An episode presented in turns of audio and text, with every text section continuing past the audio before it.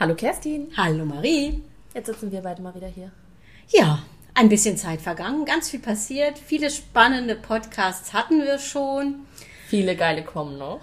Genau, viele sind noch in Planung und äh, ich bin gespannt auf das Feedback unserer Hörer. Und äh, naja, dass es gut ankommt, äh, merken wir ja daran, dass wir auch entsprechend Fragen äh, bekommen wo die Kunden halt noch Fragen haben, wo sie noch was wissen wollen. Und äh, ja, das Spannende war ja auch das Kreuzfahrt einmal eins als erstes, ohne überhaupt von Veranstaltern zu reden. Und genau auf diesen Podcast möchten wir heute zurückkommen und äh, ja, euch ein paar Fragen beantworten, die unseren Zuhörern unter den Nägeln gebrannt haben, offensichtlich, denn wir haben schon das ein oder andere Feedback mit immer wieder den gleichen Stichworten bekommen. Und diesen Fragen stellen wir uns heute. Du musst dich dem heute stellen. Stimmt, das schaffe ich. Und zwar, was wirklich mehrfach angesprochen wurde, ob wir da auch mal was zu sagen könnten, ist Barrierefreiheit. Ich glaube, ganz spannend sogar. Das ist ein total gutes Thema und ähm, sehr, sehr viel Input, viel Infos. Ähm, ich denke, dazu werden wir, wie wir auch schon gesagt haben, nochmal separat was machen. Aber schon mal grob, ähm, es ist sowohl auf Hochseeschiffen als auch auf Flussschiffen sehr, sehr viel für die Barrierefreiheit inzwischen getan. Fangen wir mal mit den Flussschiffen an. Da ist es so, dass wenn man, ich sag mal, nehmen wir jetzt mal Rollstuhl, barrierefrei, gehandicapt, wie auch immer man das bezeichnen mag, wer in der Lage ist, zumindest noch ein paar Stufen zu laufen oder auch ein paar Schritte zu machen, kann durchaus auch auf ein Flussschiff. Die sind bis auf das oberste Sonnendeck allermeistens barrierefrei was das Laufen angeht.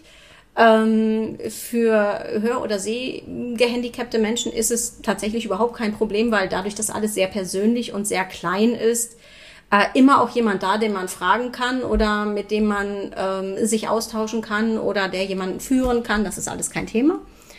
Ähm, auf den Hochseeschiffen sieht das Ganze ein bisschen anders aus. Da gibt es zum Beispiel in den Aufzügen auch Durchsagen für Menschen, ähm, die kein Sehvermögen oder geschwächtes Sehvermögen haben. An den Treppenstufen sind in Breilschrift äh, die Decknummern angezeigt, so dass man weiß, wo man hingeht zum Beispiel.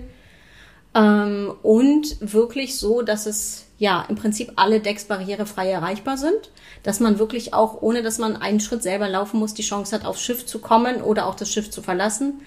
Äh, es sind dann immer Mitarbeiter oder Crew-Mitarbeiter ähm, da, die gegebenenfalls auch einen Rollstuhl die Gangway rauf oder runter tragen. Und bei den einzelnen Ausflügen muss man dann schauen, wie es ist mit den Bussen, ob der Rollstuhl zum Beispiel in den Bus passt und was man da machen kann. Für die Kabinen sei gesagt, es gibt in jedem Fall auch barrierefreie Kabinen. Manch einer braucht ja nur einen Rollator oder einen Rollstuhl, aber ansonsten nicht wirklich eine barrierefreie Kabine. Ähm, und auch da sind wir natürlich da, um äh, ja, unseren Kunden dann zur Seite zu stehen und entsprechend die passende Kabine zu finden. Sehr cool. Ich hoffe, damit haben wir schon mal ein bisschen was verraten, aber ein großes Ganzes wird nochmal eine eigene Folge werden, weil ich glaube, es gibt auch sehr viele spannende Veranstalter, die da einiges zu bieten haben. Das stimmt, definitiv. Dann haben mich äh, zwei Nachrichten von Anfängern erreicht. Okay. Und äh, sie waren noch nie auf einem Schiff. Sie fanden das aber ganz spannend, fanden das auch schon mal cool, dass sie einen Einblick bekommen haben. Aber ähm, es hieß, wir wollten remote arbeiten. Dann kam die Frage mit WLAN und Empfang. Wann habe ich normalen Empfang? Habe ich die ganze Zeit normalen Handyempfang? Muss ich mir dort äh, WLAN irgendwie zulegen? Was kostet mich das? Und, und, und. Oder gibt es da auch gerade, wenn man remote arbeitet, Möglichkeiten? Oh, das ist schon wieder eine spannende Frage, die man auch wieder mal nicht in einem Satz beantworten kann. Das ist, ich wollte gerade sagen, das ist jetzt schon der Standard bei uns geworden. Ähm, wenn wir zum Beispiel über Fluss jetzt reden, mhm ist es so, dass man allermeistens ja in Landnähe unterwegs ist. Flüsse haben, sind ja immer nicht so weit weg vom Land, so dass da immer das Landnetz kein Problem ist, äh, so dass man durchaus mit seinem Datenvolumen äh, im, in Deutschland oder im Roaming, was ja auch deutsche Preise sind, entsprechend unterwegs sein kann. Ähm, wenn wir jetzt nicht gerade über Mekong oder sowas reden, natürlich. Ähm, wenn wir aber zum Beispiel an der Lorelei vorbeifahren und man wirklich umgeben von Weinbergen ist, kann natürlich das lokale Netz mal ein bisschen schlecht sein, weil eben halt auch ein bescheidener Empfang ist, um es mal so zu sagen. Äh, für solche Fälle würde ich dann wirklich das Bordnetz, das Bord-WLAN empfehlen. Das ist aber wirklich ganz, ganz unterschiedlich auch von Reederei zu Reederei. Es ist äh, in den meisten Fällen nicht inklusive und kann wirklich ins Geld gehen. Da sollte man dann schon sich auch ein bisschen schlau machen, was es ist. Aber auch da stehen wir natürlich mit Tipps und Tricks zur Seite, ähm, weil das eben halt auch nicht für jedes Mobilnetz das gleiche ist. Und für die Hochsee ist es so, dass äh, ja, das eigene Netz wirklich nur in den Häfen meistens funktioniert und da muss man dann halt tatsächlich schauen, wo man ist. Wenn wir sehen, zum Beispiel Norwegen oder Metropolenroute oder Kanaren oder Mittelmeer, ist das überhaupt kein Problem mit eigenem Netz. Wenn wir hingegen im Orient sind, sind wir mobil in der Ländergruppe 3. Und wer sich ein bisschen damit auseinandersetzt, weiß, dass das schon relativ teuer ist. Ähm, da ist es aber faktisch auch so, dass in den Häfen ein wirklich gutes WLAN ist, was auch die Crew immer nutzt. Das ist zum Beispiel einer der Tipps. Wenn man ganz, ganz viel Crew mit iPads und iPhones unterwegs sieht, im Hafengebäude sitzen, weiß man, da ist ein gutes, meistens kostenloses WLAN. äh, weil die wissen auch, wo es wichtig ist. Und äh, ja, ansonsten, es gibt halt bei, nehmen wir jetzt mal die zwei großen deutschen Reedereien zum Beispiel, äh, eine Social Media Paket pro Tag oder auch für die ganze Reise oder eben auch ein Volumenpaket mit Gigabyte oder Megabyte, muss man dann halt aufpassen, dass sich im Hintergrund, wenn man mit dem Laptop zum Beispiel unterwegs ist, nicht automatisch was aktualisiert, weil dann sind die Gigabyte oder Megabyte ziemlich schnell weg. Dann hat man noch nicht mal das Laptop richtig hochgefahren und das Datenvolumen ist weg. Das wäre natürlich schlecht. Das heißt, wenn man ist es dann eigentlich reduziert oder ist dann komplett beendet? Ja, dann ist alle. Wenn das Volumen aufgebraucht ja. ist, ist alle.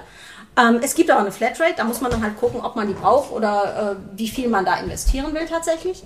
Das ist auch von Reederei zu Reederei unterschiedlich, ist auch nicht immer gleich gut. Zum Beispiel in Norwegens Fjorden, WLAN ist auch eher mittelprächtig, mhm. weil einfach auch die Berge zu hoch sind oder die Fjorde.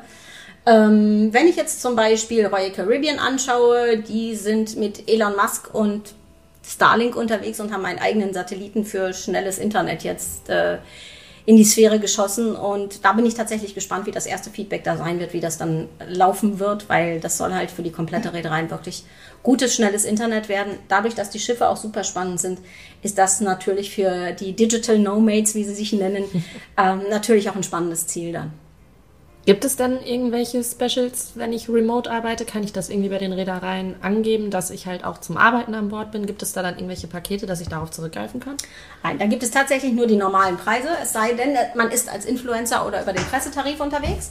Da ist es dann aber auch so, dass man das nicht übers Reisebüro buchen kann, sondern dass man sich damit selber auseinandersetzen muss, weil wir halt nicht diese 10% gewähren können. Mhm. Aber da fällt mir ein zu der Barrierefreiheit und äh, den Rabatten. Bei Costa zum Beispiel ist es so, wenn jemand äh, schwerbehindert ist, einen äh, schwerbeschädigten Ausweis hat mit dem G, darf er kostenlos eine Begleitperson mitnehmen. Das bietet auch keine andere Reederei, um da nochmal drauf äh, zurückzukommen kurz. Ja, und ansonsten internettechnisch, ähm, ja, da muss man tatsächlich wirklich das dann alles voll zahlen und äh, sehen, was geht. Äh, es gibt auch keine Sondertarife oder sowas und äh, ja, man kann halt nur die Welt entdecken und sich einfach einen anderen Arbeitsplatz aussuchen als zu Hause. Das ist zum Beispiel auch eine coole Idee, wenn wir jetzt mal kurz einen Abschweif an den Landurlaub machen. Äh, Robinson Fuerteventura Yandia bietet, äh, die haben halt damit angefangen, ähm, als einer der ersten auch Workation-Zimmer an. So dass mm. man zum Beispiel wirklich ähm, diese Zimmer buchen kann und man entsprechend ein Office damit ausgestattet hat, mit Peripheriegeräten und Drucker und alledem, was dazugehört, die sich dann wirklich als Remote Office anbieten, egal wo man dann ist. Und da kann man dann halt überall in der Welt sitzen und arbeiten. Spannend. Das Definitiv. ist es total. Sehr cool. Dann Anliegen. Brauche ich einen Reisepass? Reicht mein Ausweis? Wann brauche ich einen Reisepass? Das ist ganz einfach. Alle Reisen, die sich auf die reine EU beziehen, ähm, inklusive Nor also Norwegen, Skandinavien, äh, reicht ein Personalausweis. Das lässt aber meistens schon das Schiffsmanifest so zu, dass man den Personalausweis gar nicht eintragen kann und alles andere unbedingt ein Reisepass. Wir empfehlen immer einen Reisepass mitzunehmen, immer, in jedem Fall, weil es kann tatsächlich auch auf einer Kanarenroute, die ja nun mal EU ist, äh, zu einer Notausschiffung kommen, wenn man krank ist, was man ja nie vorhersehen kann. Natürlich. Und die Notausschiffung ist in Marokko. Und dann hätten wir ohne Reisepass schon ein Problem. Hm. Und deswegen empfehle ich tatsächlich wirklich jedem Reisenden, der bei uns bucht, einen Reisepass mitzunehmen und den auch mitzuführen, weil es in jedem Fall immer die sicherste aller Lösungen ist. Okay. Dann Nachricht von besorgter Mama bekommen. Kreuzfahrt mit den Kindern und äh, die haben sich jetzt für Royal Caribbean entschieden und die haben ja sehr, sehr viele Angebote. Ja. Und sie hatte gefragt, ob das oder wie das alles finanziert wird. Ob, klar, es gibt Kartbahn, es gibt Kinos, es gibt hier, es gibt da, es gibt dort. Und sie wollte jetzt aber wissen, ist das für ihre Kinder frei nutzbar? Worauf muss sie achten? Nicht, dass, ob man auch vielleicht ein Paket buchen kann, wenn es entgeltlich ist, dass, äh, dass sie da jetzt nachher nicht so ein böses Erwachen hat oder dass die Kinder halt gefühlt doch nichts an Bord machen können. Ja, das ist so eine Mischung aus allem tatsächlich. Also im Grundsatz kann man sagen, alles, was normale Rutschen sind, in Anführungszeichen, Wasserrutschen, Racer, wie auch immer das überall heißt, die sind im Normalfall alle kostenlos, weil es muss halt auch niemand da stehen und aufpassen. Und fast alles, wo irgendjemand auch als Mensch ist äh, und aufpasst, und die Kartbahn muss mit Crew bestückt werden, die kostet extra. Dann gibt es auf der neuen NCL äh, Prima jetzt diesen Galaxy Pavilion, gibt es wieder, war, war ja auf den anderen auch schon das kostet halt auch äh, alles extra, wie zum Beispiel auf der AIDA auch die Kids Lounge, wo dann halt diese Automatenspiele sind und sowas. Das ist natürlich alles kostenpflichtig, aber alles in kleinen Mengen. Kann man halt, weiß nicht, auf der AIDA so fünf Münzen oder so kaufen, die dann fünf Euro kosten.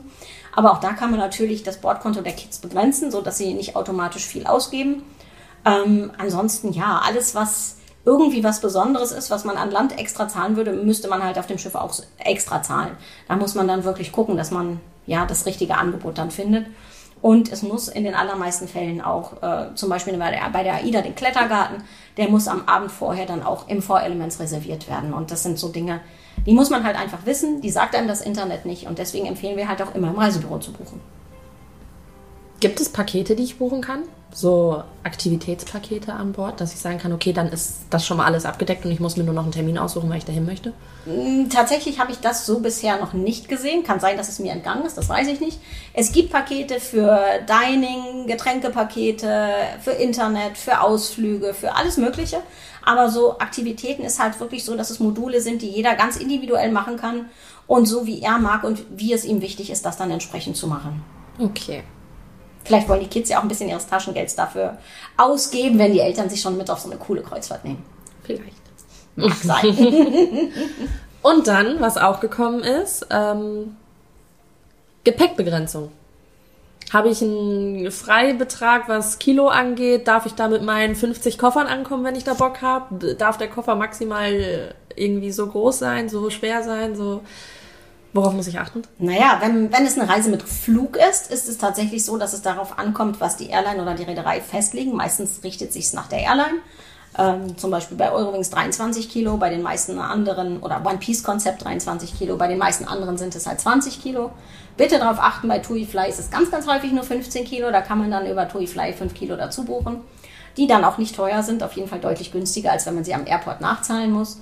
Und äh, ja, wenn es eine Reise ab Deutschland ist, eine Kreuzfahrt, dann würde ich sagen, nimm mit so viel du tragen kannst, aber kein Gepäckstück bitte schwerer als 30 Kilo. Okay. Das heißt, du kannst, wenn du sagst, du willst für deine eine Woche jetzt fünf Koffer mitnehmen, weil du brauchst ein Outfit in einem Koffer oder weiß der Hund, was du alles mitnehmen willst, ähm, dann sollte der Koffer halt nicht schwerer als 30 Kilo sein, damit die Crew sie halt auch transportieren kann. Weil ansonsten geht es halt auch denen in den Rücken. Aber auch für eine Weltreise oder so, du darfst zwei, drei Koffer mitnehmen, so viel du auch in der Kabine unterbringen kannst. Aber eben halt nicht so schwer. Fällt mir ein. Meine erste Norwegen-Reise äh, im Jahre 2010. 14 Tage, mein Koffer hatte 34 Kilo. Hast einmal so deinen ganzen Kleiderschrank mitgenommen? So ähnlich. Man denkt ja auch, man muss äh, irgendwie alles Mögliche mitnehmen und zieht jeden Tag sowieso eine andere Fließjacke an und mindestens drei dicke Jacken. Das ist alles Quatsch. Im Ernst, man braucht wirklich nur. Ja, zu Hause braucht man ja auch nicht unbedingt. Nein, genau. Und man, man nimmt halt normale Klamotten mit, wie man sie dann mit dabei hat, wenn du eine normale Kreuzfahrt hast. Ja, aber du ziehst es nicht an. Du nimmst es dann halt sauber wieder mit nach Hause. No, du hast die Klamotten, wie du im Schiffsinnern unterwegs bist, da ist warm. Da ziehst du das an, was du immer anziehst. Mhm. Und wenn du nach draußen gehst, ziehst du eine Fließjacke an und vielleicht noch so eine Wendejacke, zwei, ne, so eine zusammengetüdelte Jacke an, äh, so dass du Softshell und äh, Vlies in einem hast oder so. Aber davon brauchst du auch maximal eine, weil der, der Außenteil ist ja nun mal auch imprägniert und bleibt ja trocken, selbst wenn du wirklich nass wirst ohne Ende. Von daher ist das eigentlich echt. Also ich nie im Leben würde ich mehr diesen großen Koffer mitnehmen und nie im Leben würde ich mehr mit 34 Kilo reisen. Es sei denn, es ist eine Weltreise. Du willst nicht sehen, wie wir in Urlaub fahren. Wahrscheinlich nicht. nee, wenn dann die fünfte Ikea-Tasche vollgepackt ins Auto gepresst wird, wenn es an die Ostsee geht. Also. Ja, demnächst geht es ja aufs Schiff und dann bin ich ja mal gespannt, mit wie viel Koffern ihr dann fahrt. Uh. ich mach dann Fotos. Sechs Stück hätten wir zur Verfügung. Ähm, danke dir. Ja, ich hoffe, Das waren erstmal die fünf Hauptfragen, die so am meisten aufgekommen sind. ja, ich hoffe, wir konnten jetzt schon mal viel äh, beantworten und sind natürlich weiterhin, ähm, auch was die Veranstalter angeht, für Fragen offen. Wer Feedback hat, wer Fragen haben möchte, wer sich einen Veranstalter wünscht, den wir noch nicht hatten, der aber vielleicht schon in der Planung ist, das sagen wir euch natürlich jetzt nicht. Ähm, lasst es uns einfach wissen. Wir sind da ganz ohr für euch und immer für euch da und äh, auch auf der Podcast-Seite 8 bis 20, nein, 9 bis 20 Uhr täglich für euch erreichbar auf allen Kanälen. Wir freuen uns auf euch. Dankeschön. Gerne.